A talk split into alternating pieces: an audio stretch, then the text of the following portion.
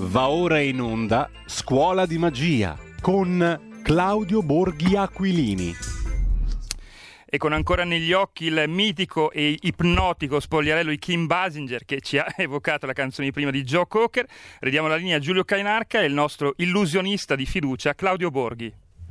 Allora, sei in grandissima forma, carissimo Giulio Cesare, e abbiamo ascoltato giusto appunto, sempre col calendario in mano Joe Cocker nel celeberrimo brano mm, You Can Leave Your Hat On. Perché? Perché nasce il 20 maggio del 1944 eh, in Inghilterra, Sheffield. Questo brano fu scritto in realtà da un cantautore californiano, Randy Newman, nel 72 e reinterpretato da Cocker nell'86, inserito nella colonna sonora del film nove settimane e mezzo. Ma più che fare gli spogliarelli, noi stamattina si gioca, si gioca truth or dare, per dirla con il linguaggio del recovery plan, ovvero sia obbligo o verità. Eh, applicando le dinamiche di questo gioco a una questione di strettissima attualità, quella dei vaccini. Non perdo altro tempo e lascio subito la parola a Claudio Borghi Aquilini. Buongiorno Claudio, innanzitutto. Ma buongiorno, meno male che hai ascoltato Joe Cocker col calendario in mano. Erano... esatto, esatto, e fermiamoci qua, perché siamo pur sempre in fascia protetta, naturalmente. ricorda, ricorda, momenti difficili della nostra gioventù, vero? Diciamo che anche questa parola si presterebbe ad equivoci, ma noi tra, trascendiamo e andiamo oltre, giusto? ma dai, sì, attacco un po' leggero perché l'argomento è pesante. No, eh, sebbene, eh, chiaro. Sebbene ho utilizzato, diciamo così, ho pensato di utilizzarlo eh, con, eh, con eh, il, la, diciamo, il sistema del gioco. D'altra parte eh, il gioco, la magia o quantomeno l'illusionismo è gioco, no? non, eh, non, è, normalmente si dice i giochi di carte, i giochi di magia, no? così questo tipo e eh, c'è anche il famoso obbligo o verità. In questo caso noi cerchiamo di eh, spostarci molto di più sulla verità e sperabilmente molto di meno sull'obbligo eh, perché, perché, a noi non piace. Innanzitutto spero che mi sentiate bene perché sono in macchina e quindi eh, devo, devo direi di sì, chiedo conferma a Giulio Cesare ma direi di sì. Sì, sì, te lo confermo Giulio. Eh, ovviamente c'è un rumore di fondo, ma eh, si sentono bene le parole di Claudio. È il bello della diretta, prego Claudio. Va bene, allora cerco di andare meno dei soliti 320 all'ora, no? Così magari... Come Ruggero, come Ruggero, te lo ricordi? Uno dei candidati sindaci forse di cui si parla a Milano, il figlio di Ruggero, che per provare la Porsche è andato sull'autostrada pubblica e diceva, eh, dovevo provarla a 300 all'ora. esatto. No, vabbè. Invece eh, arriviamo a questo tema che sta interessando molte persone e non dovrebbe essere così. E da qui arriva il sospetto, vale a dire l'obbligo vaccinale. Eh, noi fino adesso siamo rimasti a un'Italia dove la gente va a pugni per andare a vaccinarsi, dove eh, l'esempio no, di questa Italia addirittura diciamo, definita quella dei furbetti, no? eh, che pur non avendo diritto, pur avendo 30 anni no? o cose di questo tipo, trova la maniera, l'amicizia, il fatto di essere in un ordine professionale o qualcosa del genere, trova la maniera di intrufolarsi per riuscire finalmente a farsi l'agognato vaccino prima degli altri quindi l'Italia degli scansi, ecco, tanto, tanto per dire. Ecco, in un'Italia che è l'Italia degli scansi, dove tutti vogliono vaccinarsi, perché ci deve essere qualcuno che rompe le balle dicendo che bisogna obbligare la gente a vaccinarsi? La prima cosa dovrebbe essere quella. Io normalmente diciamo, trovo fastidio quando vedo cose che sono contro logica. No? Eh, non lo so, voi immaginate eh, in eh, so, un bar deserto, no? eh, nessuno, non entra mai nessuno e arriva qualcuno che comincia a pensare a come mettere, non so, il, eh, il tornellino, quello per dare i numeri, no? Eh, la prima cosa che mi viene in mente è che se in un bar sempre deserto uno dice ah la prima cosa da fare è mettere il tornellino per dare i numeri, probabilmente avrà una mezza con quello che con quello che fa i tornellini, ecco. O ha ricevuto no, i fondi del recovery e non sa come usarli. O ha ricevuto, esatto, ha ricevuto i fondi recovery e ha scoperto che se mette il, il, il, il tornellino con i numeri magari eh, quello può utilizzarlo. Io sarò uno quindi che pensa male, sarò un malfidato, no? eh, però anche in questo caso mi piacerebbe vedere eh, in, in, certi casi cosa sono le motivazioni no? e, e, e, cos'è la verità.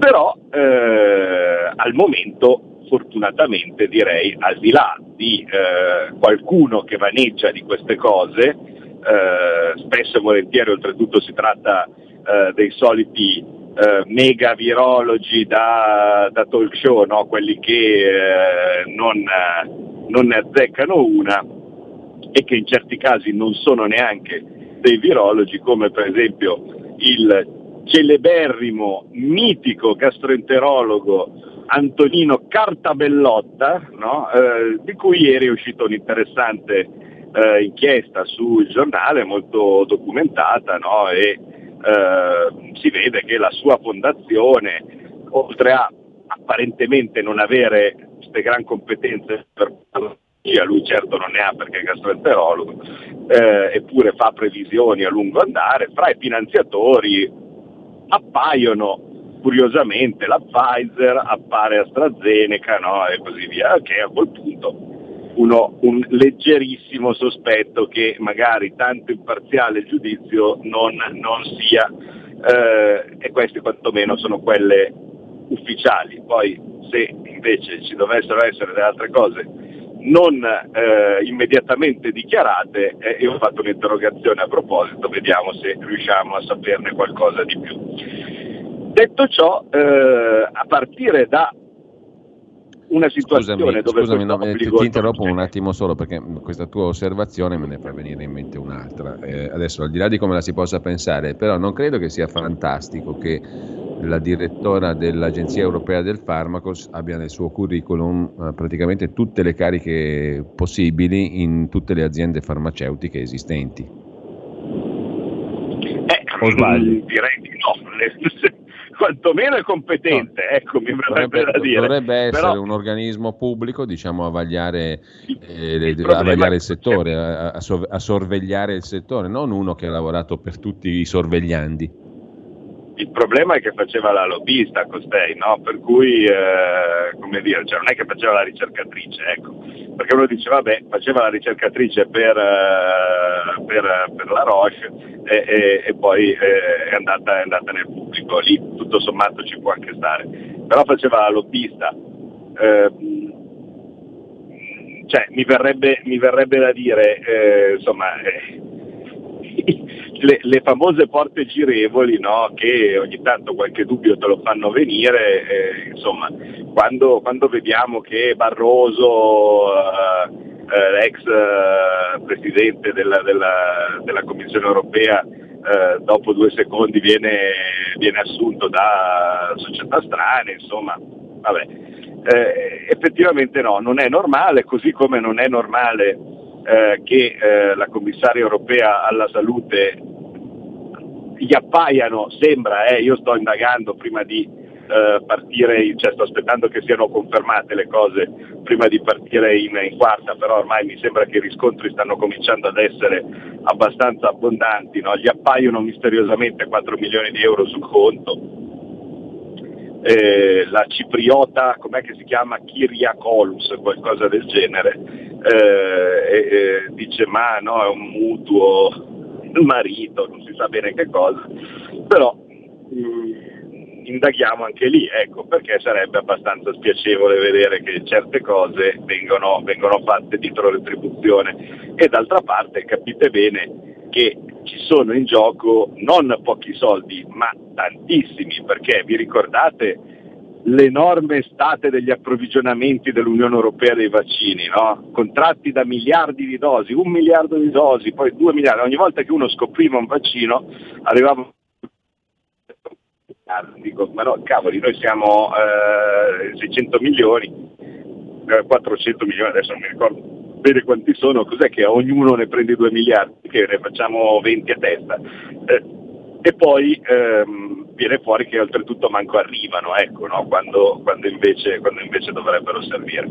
Eh, quindi, vabbè, cioè, aspetto che eh, però non appartiene alla parte di vigilanza, no? eh, diciamo così, della politica e su quello ci proviamo, eh, anche se ovviamente eh, la magistratura dovrebbe essere attiva e sicuramente lo sarà, eh, nel frattempo noi chiediamo una bella commissione d'inchiesta no, su Speranza e la gestione della pandemia e queste cose dovrebbero eh, essere incluse perché fidarsi è bene, cioè fidarsi che ci sia qualcun altro che indaga è bene, ma eh, sempre meglio poterci mettere eh, gli occhi direttamente addosso. Eh, quello che invece è il centro nostro, del nostro argomento è in quest'ottica dove l'obbligo tutto sommato non c'è, ci sono due punti che diventano problematici. Uno, dove c'è, perché abbiamo in questo momento in trattazione alla Camera la parte finale di un decreto che contiene un obbligo vaccinale, seppur per una categoria specifica che è quella dei medici, eh, e dall'altra parte dove,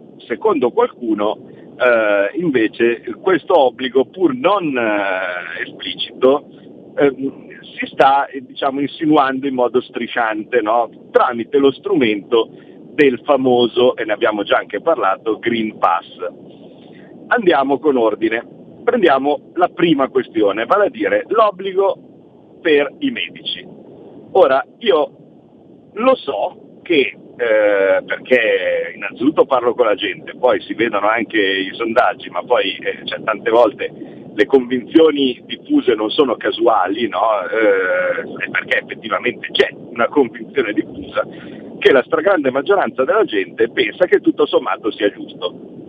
Cioè, a un certo punto hai scelto tu di fare il, il medico, non, eh, non, te l'ho, eh, non ti ho costretto io, eh, essendo che hai scelto tu di fare, di fare il medico, eh, è giusto che ehm, tu sia diciamo, sicuro tu, ma sicuro anch'io che posso rivolgermi a te senza eh, timori o particolari rischi. Per cui è giusto che tu ti vaccini con, eh, con il, eh, per, per, il coronavirus, per il Covid. E a tal proposito la proposta di legge che, hai, che pensava di istituire l'obbligo e che è stata recepita direttamente con un decreto eh, è eh, stata fatta da Forza Italia, specialmente nello, in particolar modo dalla senatrice Ronzulli.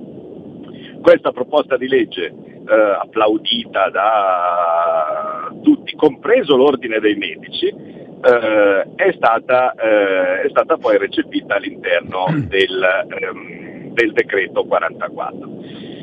Ora, io mi rendo, so già cosa sono tutte le argomentazioni a favore. Ecco, a me eh, il mago prova controcorrente, pensa sempre che tutto sommato bisogna pensarci un attimo bene e, e normalmente io come criterio per sapere se una cosa è così ovvia o se forse è il caso di pensarci un attimo, eh, guardo sempre cosa fanno gli altri paesi.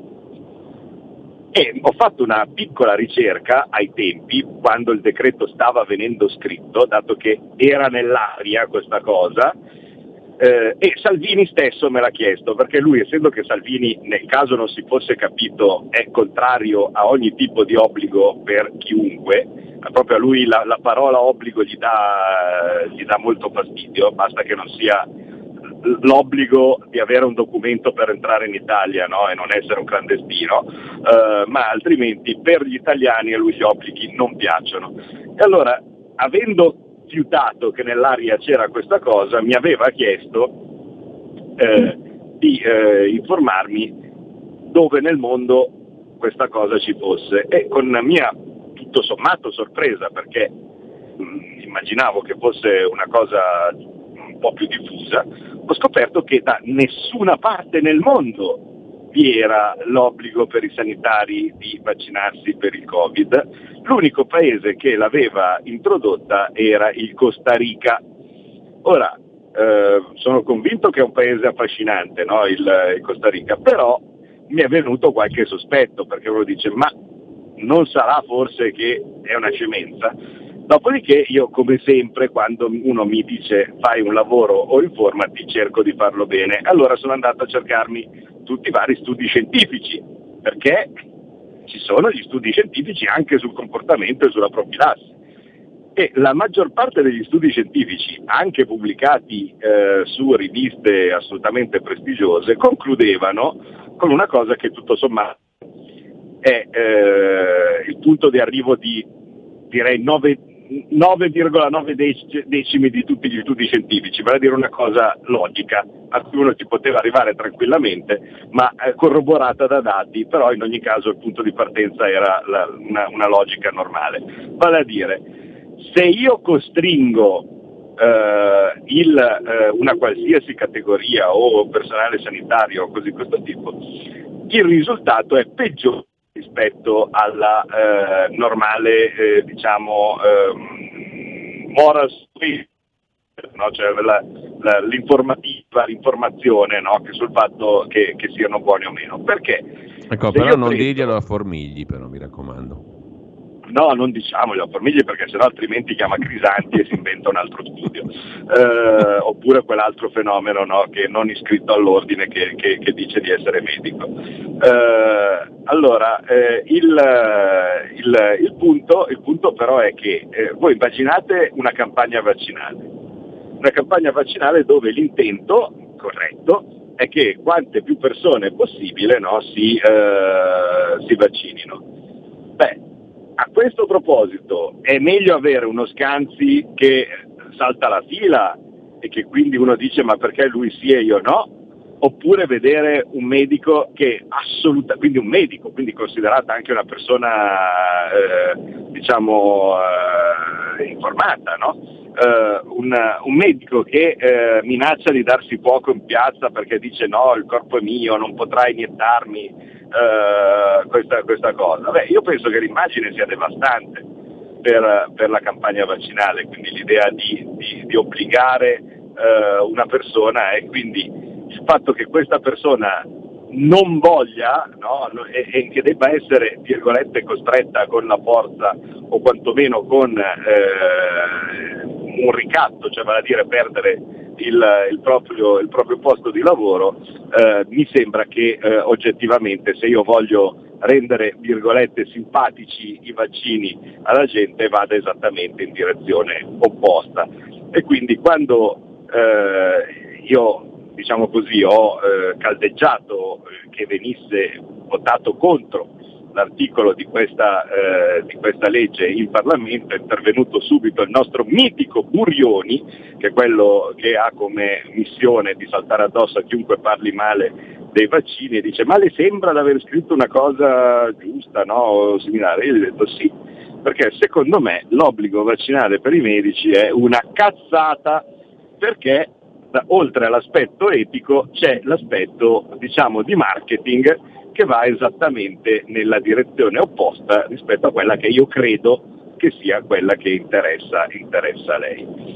E allora a questo punto mi arriva l'altro sospetto e io dico, ma al di là di qualcuno che invece pensa veramente che eh, così sia una cosa buona e giusta perché bisogna essere sicuri eh, oltre ogni modo similari, ma non sarà che anche nel caso dei medici e soprattutto nel caso esteso dei farmacisti e studi professionali, perché questo dice la legge, eh, farmacisti, studi professionali e cose di questo tipo, ci sia il solito intento che c'è dietro anche il lockdown e similari, vale a dire di un certo qual gusto nell'andare a rompere le balle a delle categorie che sono, virgolette, libere, e che quindi sono molto invise a un certo lato politico, che è quello che fa riferimento al ministro Speranza, e ai suoi minion, perché eh, io ormai quelli del Movimento 5 Stelle che acriticamente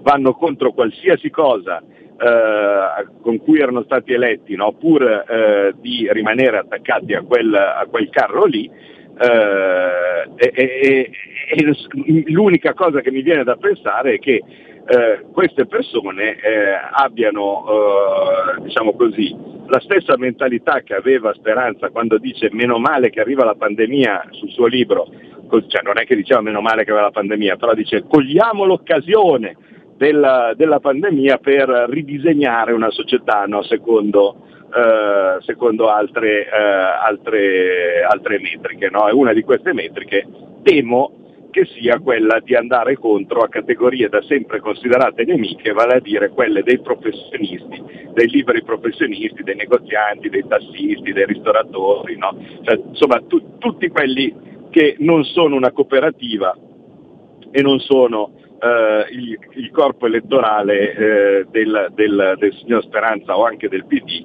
eh, per cui insomma persone garantite, statali e, e, e così via, no? che eh, in una maniera o nell'altra secondo me farebbero bene però anche loro a ribellarsi un po' perché segano secondo me andare dietro a questa gente eh, il ramo su cui sono seduti. Eh, comunque eh, diciamo che dal mio punto di vista questa cosa non va. Cosa si è provato a fare per contrastarla?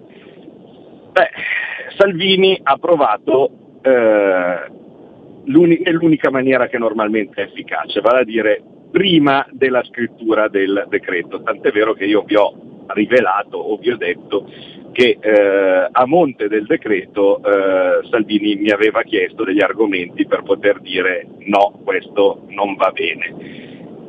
Purtroppo però eh, in questa fase, quindi prima della scrittura del decreto, quando Salvini aveva già fatto presente a Draghi che non era d'accordo, eh, si è trovato solo vale a dire nessun altro di tutti i partiti all'interno della coalizione e devo dire all'epoca neanche all'esterno perché non è che Fratelli d'Italia avesse detto niente di differente, eh, sul, sul, sull'obbligo di vaccinazione per i medici hanno detto eh no, noi, eh, noi siamo, siamo d'accordo. E Draghi, io non vedo la scena perché non sono in Consiglio dei Ministri o similari, ma io mi, mi, sembra di vederlo, diciamo così, quando al tavolo c'è uno che dice no, questo non mi va bene e gli altri cinque dicono eh, invece no, questo va bene, lui ti guarda con eh, occhio pacioso e sorrisino e dice eh, eh, eh, guarda, io ti voglio bene, mi sei simpatico, ma l'hai sentiti, cioè hai visto no, com'è la situazione, sei da solo e via andare. E questa è un'altra delle, delle situazioni di, che, che vanno capite nelle dinamiche di questa strana maggioranza, di questo strano governo.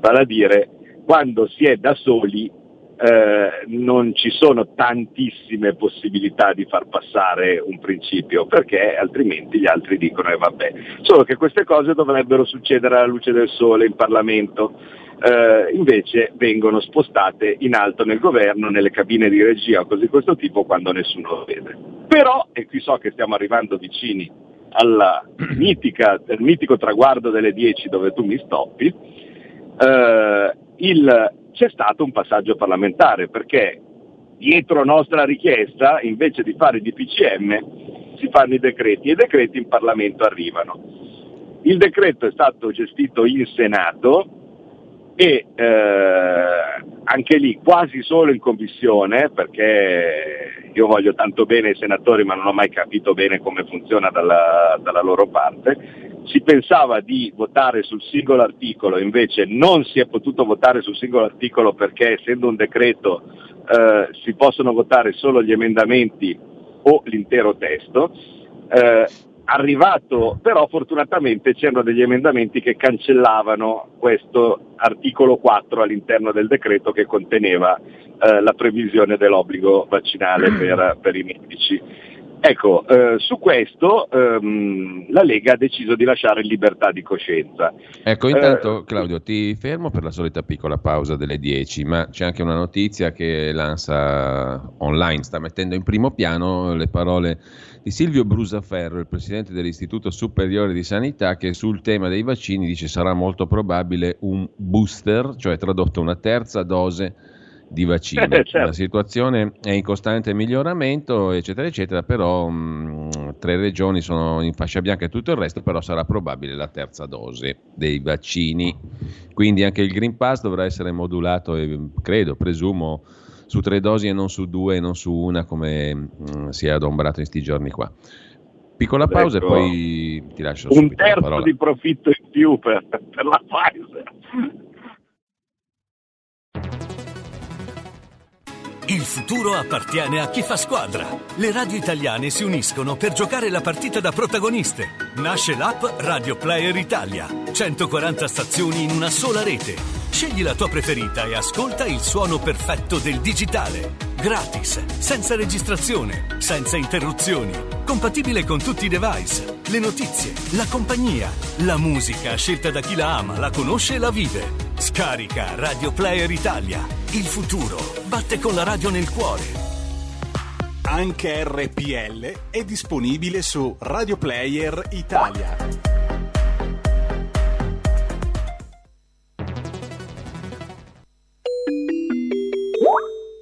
Due per mille alla Lega. Sostieni la Lega con la tua firma. Scrivi il codice D43 sulla tua dichiarazione dei redditi. Assegnare il tuo 2 per 1000 al codice D43, D43, D43 non costa nulla. Aiutaci ad aiutarti. Il tuo supporto è prezioso. Ricorda, D43 per il tuo 2 per 1000 alla Lega di Salvini. Stai ascoltando RPL. la tua voce libera, senza filtri né censura. La tua radio. E ridiamo subito la linea a Giulio Cainarca e Claudio Borghi. Continuate a mandare i vostri WhatsApp al 346 642 7756. E poi cerchiamo anche di leggerli, anche se abbiamo 10 minuti e poco più, di 11 minuti a disposizione. Claudio. Facciamo la solita, la solita tirata.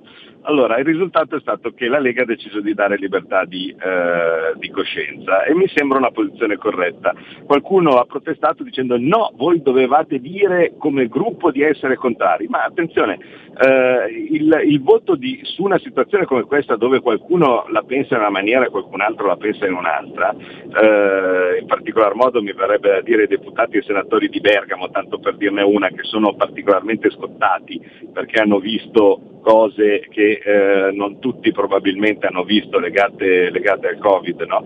Ehm, io capisco dare eh, ordine di partito sul singolo voto nel momento stesso in cui la votazione dovesse essere sul filo del, del, del voto, allora a quel punto prevale l'idea del segretario, no? eh, ma in questo caso invece un, sarebbe un voto di testimonianza perché, come abbiamo detto, l'unica maniera per stopparlo era a monte, cioè prima che venisse scritto, ma se tutti sono d'accordo è ovvio che eh, anche in questo caso non si è riusciti a fermarla a monte e men che mai si riesce a fermarla a valle perché se tutti sono d'accordo significa che la maggioranza è larghissima. Eh, e quindi eh, ci sono stati però tuttavia anche nel, nel gruppo della Lega eh, al Senato ci sono stati 13 eh, senatori che eh, hanno votato per togliere questo, uh, questo, questo obbligo uh, e uh, sette si sono, si sono, astenuti. Comunque in totale la votazione è passata per 145 voti a favore del, dell'obbligo e 40, se non mi ricordo male, 44 contrari, che non è poco, cioè perché siamo più o meno a un terzo eh, cioè quindi del, del, dei, dei, voti. Quindi significa che in ogni caso ehm, i sondaggi possono dire che il 90% è a favore, ma in realtà evidentemente insomma, la questione eh, a vedere i freddi numeri è abbastanza sentita. Arriviamo invece velocemente alla questione del Green Pass.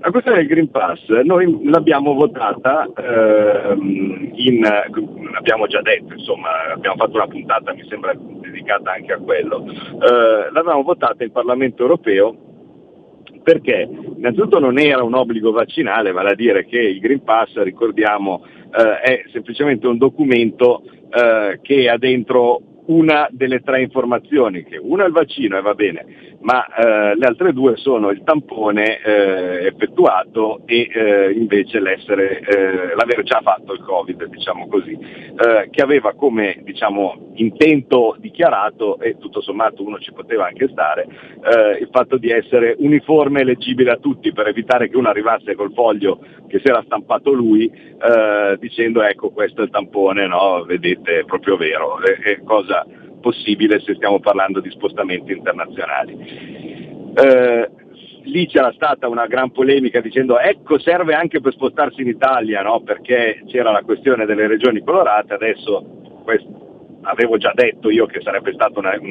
una preoccupazione inutile, infatti non c'è, in questo momento si può viaggiare in Italia, io sto spostandomi dalla Lombardia alla Liguria eh, e nessuno mi chiede nessun tipo di pass, ieri sono andato a Fiumicino, ho preso eh, l'aereo e a Fiumicino non esiste nessun tipo di controllo per qualsiasi eh, destinazione perché ormai l'Italia è tutta gialla, tranne poverelli la Val d'Aosta, ma non c'è un aereo Roma-Aosta, per cui eh, tutti ehm, i passeggeri hanno potuto verificare che i banchetti che normalmente intercettavano le persone in partenza non ci sono più. Eh, ecco, purtroppo questo Green Pass sta ricomparendo mh, per eh, settori specifici. Nello specifico ha fatto notizia ieri quello dei matrimoni di cui io posso parlare poco perché sono in noto conflitto di interesse avendo la moglie che lavora nel settore, ma almeno è dichiarato, eh, quindi mi limito a parlare di meno, oppure eh, invece vole- posso parlare di quello, vale a dire le discoteche.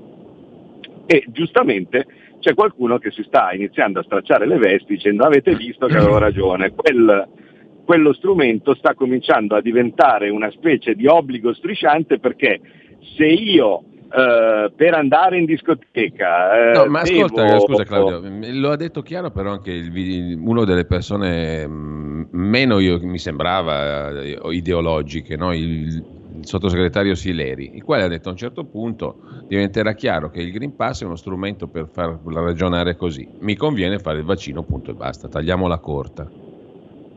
Eh, ecco, allora qui a quel punto uno dice, ah vabbè, eh, il, in realtà è uno strumento di coercizione, no? perché dall'altra parte prendere e fare tamponi per, uh, costantemente uh, diventa una, una, cosa intollerabile e quindi uh, evito, e, anche se non tu. vorrei, ah, infatti, tanto più che uno se lo paga e mi faccio, faccio il vaccino. Ora, eh, questa cosa effettivamente deve essere monitorata con molta attenzione, no? E dall'altra parte però eh, mh, c'è, un, c'è, un, problema, cioè io proprio da, da, politico che, che, sono, che, queste cose le considero repellenti eh, e, eh, avrei, eh, e sono anche quello che ha consigliato di votare contro il Green Pass in Unione Europea e non sono stato ascoltato all'interno della discussione che c'è stata dove bisognava mettere assieme diverse sensibilità, ecco queste sensibilità purtroppo, cioè vale a dire chi dice no io lo voglio il Green Pass, no? eh, eh, sono le categorie interessate. Perché prendiamo l'esempio delle discoteche, tanto per dirne Ovvio. una, no?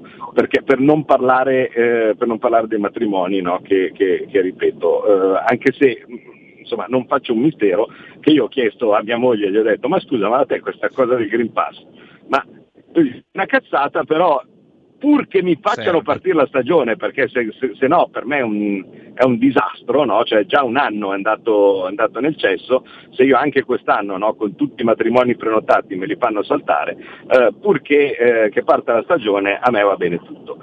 Eh, l'operatore delle discoteche, eh, e noi eh, qualcuno anche noto ce l'abbiamo fra, eh, fra i nostri eurodeputati no? e, e similari, Beh, eh, loro dicono più o meno la stessa cosa, cioè per loro è vita o morte poter riaprire, dato che hanno fiutato l'aria, che sì che simpliciter, cioè così tranquilli, va bene, si apre tutto, non succederà mai, perché dopo tutto il casino che hanno fatto l'anno scorso, il billionaire, eh, quelle cose lì, figurarsi se ti dicono io ti apro una discoteca così. E in questo caso, fra le tante cazzate che si sentono, è una delle motivazioni non piccole, cioè vale a dire la maniera, tutti gli studi che io mi guardo no, con una certa dicono che la maniera più facile per contagiarsi è ballare e cantare in un ambiente chiuso in tanti. No? Cioè, quindi se io voglio fare il coro degli alpini in cantina è quasi certo che quasi tutti i 20 componenti del coro degli alpini in cantina si contagiano. Eh, e, e, per cui a un certo punto uno dice questo diventa una cosa a rischio. Eh, se, se, ti fanno fare le cose illogiche e non a rischio, come per esempio stare all'aperto con la mascherina, no? che è una cretinata, perché stare all'aperto non è ovviamente a rischio, eh, e, e, figurarsi se ti fanno fare una cosa che ha un certo qual appiglio eh, scientifico. Allora da quel lato lì uno dice, dato che sento nell'aria che c'è profumo o puzza di proibizione totale e io sono rovinato, piuttosto il Green Pass. E, e io mh, anche in questo caso quindi starei attento, perché da una parte è ovvio che io devo stare attento alle richieste della categoria produttiva perché significa posti di lavoro e la loro vita, cioè la, la, la, il mio stipendio c'è, poi decidere sulla, sulla vita invece e, e, sul sostentamento di altre famiglie bisogna sempre stare molto attenti, no? eh, e, e, quella dei dipendenti, e quindi e, io li ascolto sempre con il massimo rispetto. Dall'altra parte mi dà molto fastidio che questa loro volontà sia, virgolette, estorta, perché il, la prospettiva di dire io accetto qualsiasi cosa pur di deve essere secondo me trattata con molta attenzione io spero che si faccia un ragionamento molto molto prudente e approfondito perché sono argomenti non banali, insomma, non... vedere come sta venendo fatto che la questione anche solo dell'obbligo vaccinale per i medici sia stata ecco. eh, gestita in pochissimo tempo al Senato e che alla Camera, dove adesso è in, in lavorazione, praticamente non si potrà fare nessun tipo di discussione, emendamento, cambiamento perché è un decreto e quindi va eh, va convertito velocemente a me dà un enorme fastidio. Ecco, eh, Claudio, dobbiamo chiudere, però ti giro al volo proprio in termini velocissimi qualche WhatsApp tra i molti che sono arrivati, io li leggo tutti, però non dubitate. Mm, eh, buongiorno, scrive Andrea da Chianni, Pisa un appello a Borghi eh, sulla riapertura di una discarica chiusa da oltre dieci anni che ha già causato mh, alta mortalità per tumore nei giovani, tonnellate di amianto. Tutto questo nel periodo in cui il PD toscano è stato scoperto in combutta con l'andrangheta per altri smaltimenti di rifiuti, quelli dei conciatori, di cui si parla peraltro eh. molto poco. E un altro messaggio è di Claudio Massari, Comitato Nazionale Flat Tax, vorrebbe fare una domanda sull'evasione fiscale. Elvio invece scrive la situazione, scusate, Covid non è la stessa dell'anno scorso senza vaccino, anticipato anticipata la situazione da un ingegnere nella trasmissione di Nicola Porro nel mese di gennaio 2021 con calcoli matematici. Eh, ti lascio proprio un minuto per chiudere, Claudio. Sì, l'ingegnere era peraltro quello che era stato inserito nel, nel CTS e l'avevano subito esploso facendolo passare per un ciarlatano, no? facendolo passare per un, per un leghista, oltretutto cosa che non era, eh, come se fosse marchio d'infamia e ciarlatano perché non c'entrava niente, però effettivamente l'aveva prevista giusta, no? guarda caso. Eh, e, e, eh, sì, i dati sono esattamente gli stessi dell'anno scorso, tant'è vero che eh, parlando con eh, uno degli scienziati e degli esperti che sento quasi quotidianamente su questioni di cui io non sono sicurissimo, eh, vale a dire un, un famoso professore di eh, ricercatore di statistica, lui dice è molto probabile che il calo dei, eh, dei contagi e degli ospedalizzati no, che c'è in questi giorni eh, sia dovuto al vaccino, ma al momento è un po' presto per dirlo perché in effetti anche l'anno scorso è successo così e quindi noi prima di dire che una cosa eh, è causata da un'altra bisogna fare degli studi e vedere per esempio se non è successo la stessa cosa o simili in paesi dove magari si è vaccinato di meno o, o, o simili, perché sennò altrimenti eh, leghiamo il fatto che uno fa la danza della pioggia e effettivamente piove, eh, uno dice vabbè visto che è stata la danza della pioggia, no? ma magari doveva piovere lo stesso e, e, e il problema non, non, non, era, non, era, esattamente la causa. Per la discarica il nostro onorevole Ziello sicuramente eh, sarà, sarà, vigile eh, e per quello che riguarda la flat tax ne parleremo. Allora, grazie mille a Claudio Borghi Aquilini. Buona giornata e il nostro appuntamento va settimana prossima. Sempre molto partecipato. Grazie Claudio. Grazie a voi, arrivederci. Avete ascoltato Scuola di Magia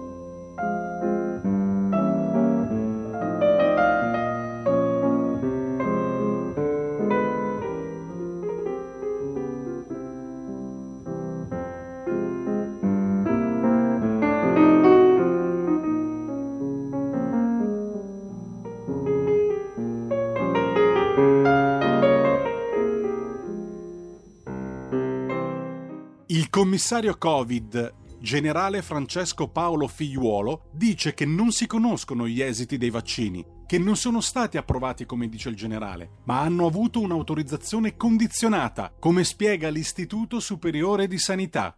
Mai nella storia dell'uomo era stato, eh, si era riusciti a, a produrre in così poco tempo un vaccino contro una terribile pandemia, ma soprattutto si è iniettato in pochissimo tempo decine di milioni di dosi di, di vaccini, senza saperne chiaramente l'esito, se non quello sperimentale che ha portato il vaccino a essere approvato dalla comunità scientifica e dalle agenzie regolatorie.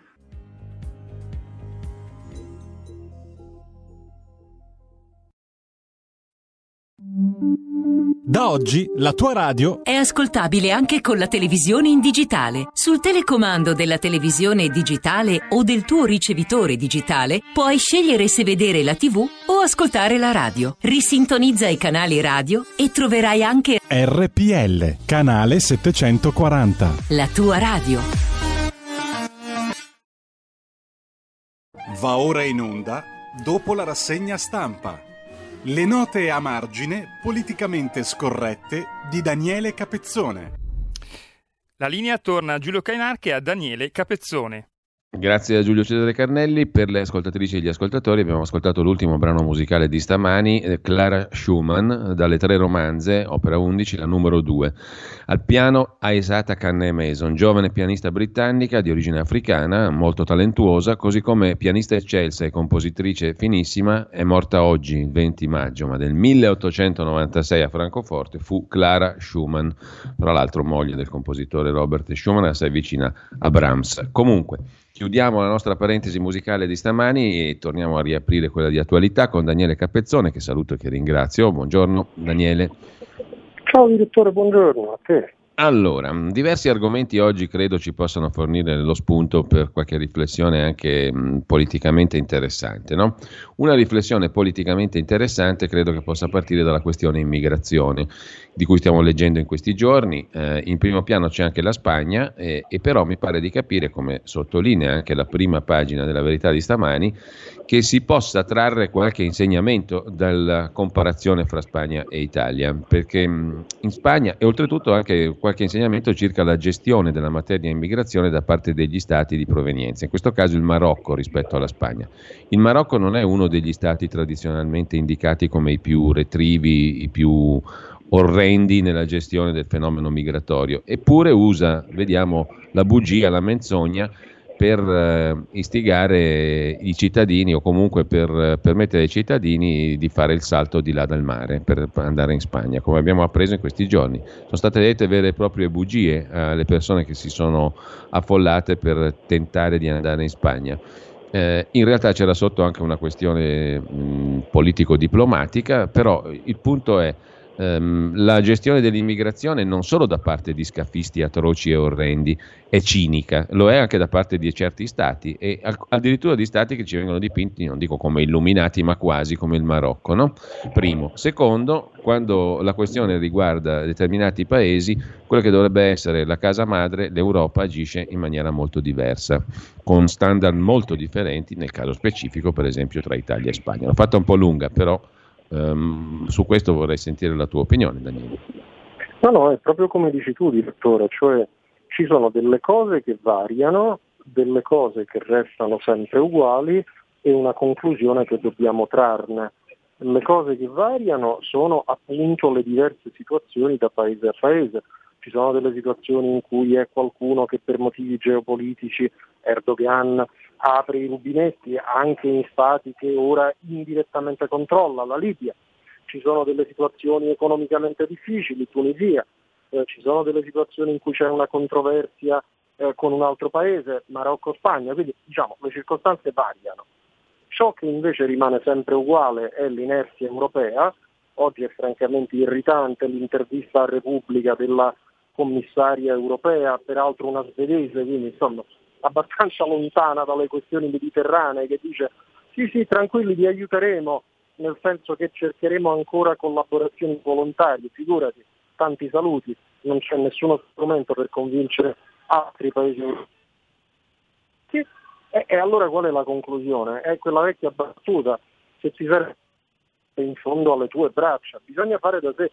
La Spagna sta facendo da sé, l'Italia fece da sé due stati fa con Salvini, bisogna rifare la stessa cosa.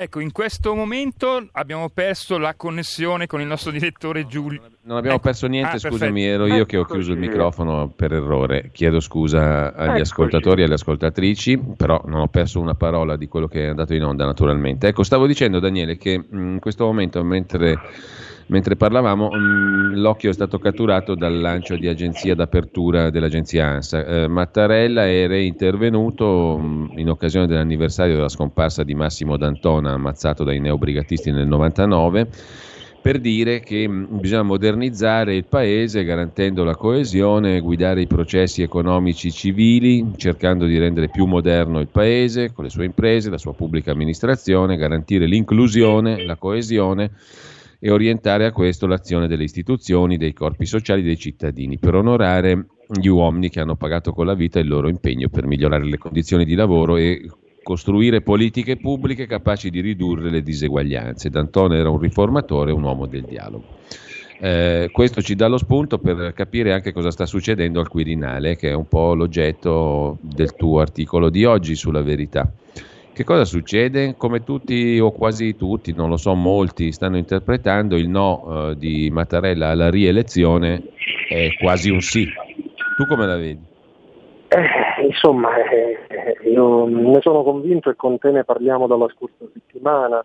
Ci sono dei no che vogliono dire no, ci sono dei no che vogliono dire no e ci sono dei no che vogliono dire sì ma me, lo dovete chiedere, mi dovete supplicare. Io non mi permetto di fare ironia e di dire a quale categoria appartenga il no pronunciato ieri dal Quirinale, però insomma è, è, è evidente che in questo momento ci sono due candidature, c'è la candidatura Draghi che eh, avrebbe eh, l'effetto molto probabile di determinare la fine della legislatura, ipotesi che ovviamente alcuni parlamentari in carica vedono eh, come la peste, e c'è invece l'ipotesi Mattarella che consentirebbe, diciamo così, di blindare Draghi in quella posizione, anche con l'argomento di dire ah, visto che hai impostato tu il recovery plan lo devi portare a termine, e in fondo i maliziosi potrebbero leggere in questo modo anche la dichiarazione che tu hai letto poco fa del Presidente Mattarella che tiene insieme un doveroso ricordo delle vittime del terrorismo,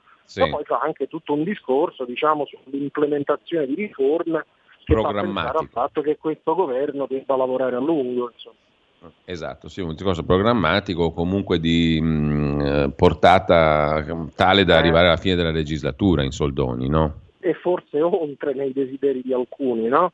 Come dire eh. che poi anche se ci fosse un risultato elettorale non chiaro, eh beh, ma allora bisognerà proseguire con un governo ibrido, eh, transpartitico, eccetera, eccetera. Ecco, come ti pare l'estensione di questo modello Draghi anche a livello locale? Eh, lo hanno teorizzato Albertini, qualcuno nel centro-sinistra, si sta spaccando un pochino, mi pare anche Forza Italia a livello locale, oggi abbiamo visto sul Corriere della Sera a Milano per esempio per la candidatura a sindaco, il che diciamo non rafforzerebbe certo il centrodestra, però questa, questo appello a territorializzare modello, la maggioranza Draghi, come ti pare? A me sembra veramente una follia. Cioè, immaginiamo di trasferirci, che ne so, a Londra o a Washington e di dire, sapete cosa c'è? Allora, il governo nazionale non ce l'ha chi vince le elezioni, ma ce l'ha un professore preso nel caso britannico a Oxford, nel caso americano non so dove. E poi sapete cosa c'è? Questo stesso meccanismo lo replichiamo per i sindaci e per i governatori di ciascuno Stato, eccetera. Io penso che chi dicesse una cosa di questo genere verrebbe afferrato da due robusti infermieri e portato via. Cioè qua in Italia ormai ci stiamo abituando in modo sereno al fatto che diciamo, la democrazia eh, diciamo, sia un concetto antico e che il Kratos, il potere, debba essere tenuto a forte distanza dal demos, cioè dagli elettori. A me sembra un errore proprio di grammatica e di sintassi insieme. Ecco, detto questo, però, non pare che il percorso per individuare le candidature autorevoli, credibili, anche interessanti ai fini di una competizione elettorale a partire dalle grandi città, sia un percorso che venga svolto adesso in maniera molto efficace. Eh no, eh no, né a sinistra né a destra. Né a diciamo sinistra né a destra, effettivamente. A parte eh, Milano, che insomma ha un candidato in linea di continuità con, col passato, Sala si ripresenta, anche se c'è stato un periodo nel quale sembrava che volesse fare tutt'altro. Sembra quasi che sia ripiegato a Milano, insomma. Adesso se lo fa passare per buono e fa finta anche di fare l'entusiasta, ma c'è stato un periodo nel quale si era capito benissimo che non gli importava più niente di fare il sindaco. Ma sai, qui si sommano due elementi. Da un lato un elemento correggibile, cioè il fatto che oggi un sindaco è veramente esposto a tutto. Ah, poi scusami, c'è anche questa cosa interessante sollevata dall'ex ministro Manfredi a proposito di sindaci che dice ma qua abbiamo città, per esempio Napoli, 5 miliardi di debito talmente indebitate che fare il sindaco manco in cartolina, dice Manfredi, ponendo il problema dell'indebitamento delle amministrazioni locali. Chiudo la parentesi. No, no, eh, questo è, pare, è quello che mh, cominciavo a dire, cioè tu hai una situazione in cui arrivi, trovi il bilancio sfasciato, eh, i tuoi emolumenti sono anche limitati, le entrate sono limitate, eh, dopo dieci giorni ti prendi pure un, un, avviso di garanzia per un abuso d'ufficio alla prima carta che firmi, è evidente che non ci sia proprio la corsa per fare il sindaco, questo dovrebbe essere corretto diciamo, anche con accorgimenti normativi. Eh, per uno stipendio ridicolo, parte... oltretutto, diciamo la verità. Esatto, esatto. E per rischi invece elevatissimi, diciamo, sotto ogni punto di vista. E poi c'è anche l'altro lato della questione, cioè, diciamolo francamente, sia a sinistra che a destra si è partiti tardi in questa vicenda e quando parti tardi poi è sempre più difficile sbrogliare la matassa, anche perché ora corri il rischio che se uno viene indicato eh, appaia come un ripiego, quindi non è che diciamo, questo è anche un grande incentivo. Dice, ah, è stato scelto Tizio, eh sì, perché chissà quanti altri avranno detto no prima. Eh, questo non è un gran modo di lanciare delle candidature, no? Ecco, io vorrei conoscere poi, a proposito di questo, um, chi mh, ha lanciato, se mai lo ha lanciato qualcuno, uh, Riccardo Ruggero come uno dei possibili candidati a sindaco di Milano per il centrodestra. Lo ricordiamo a 311 all'ora in autostrada per provare la sua Porsche su un'autostrada pubblica, naturalmente, tra le altre cose, e manager della Telecom, anche abbastanza discusso, figlio dell'ex ministro degli esteri, Ruggero. Eh, piacerebbe sapere chi, si è inventato questa candidatura o se non sia un'invenzione totalmente giornalistica, ma questa è una curiosità malsana, mi rendo conto, e, e, e individuale. Alla quale, alla quale mi permetto di aggiungere un'altra domanda proprio banale, banale, banale, banale, ma come sai, come Dio siamo ragazzi semplici, quindi facciamo solo domande banali, poi qualcuno ci darà invece delle risposte intelligenti. Essendo arrivati al 20 maggio ed essendo le comunali a ottobre in data da stabilire, dovresti presentare già qualcuno che è sufficientemente conosciuto. Cioè io mi domando rispetto a certi nomi che circolano per Roma o per Milano, mm. quanti romani o quanti milanesi su 100 conoscono la faccia e il nome di una certa persona. Magari 5 romani, 6 milanesi su 100.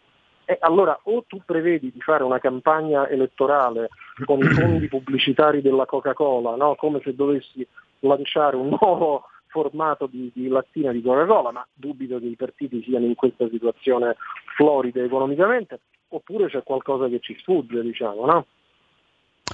E allora, dobbiamo salutarci qui con la terza dose del vaccino di cui ha parlato il Presidente dell'Istituto Superiore di Sanità Brusaferro. Sarà probabile una terza dose dei vaccini, ha detto Brusaferro. Ti lascio un tweet e ci salutiamo, Daniele. Eh sì, magari intanto se ci facessero fare la prima e la seconda, anziché prometterci la terza, la quarta, la quinta, magari in secula seculorum, l'opinione pubblica potrebbe anche tranquillizzarsi anziché restare in questa dimensione ansiogena alla quale forse qualcuno è affezionato. Allora, buona mm, giornata, buon lavoro e mm, a lunedì. Grazie a Daniele a te, Capezzone. direttore, un abbraccio. Ciao.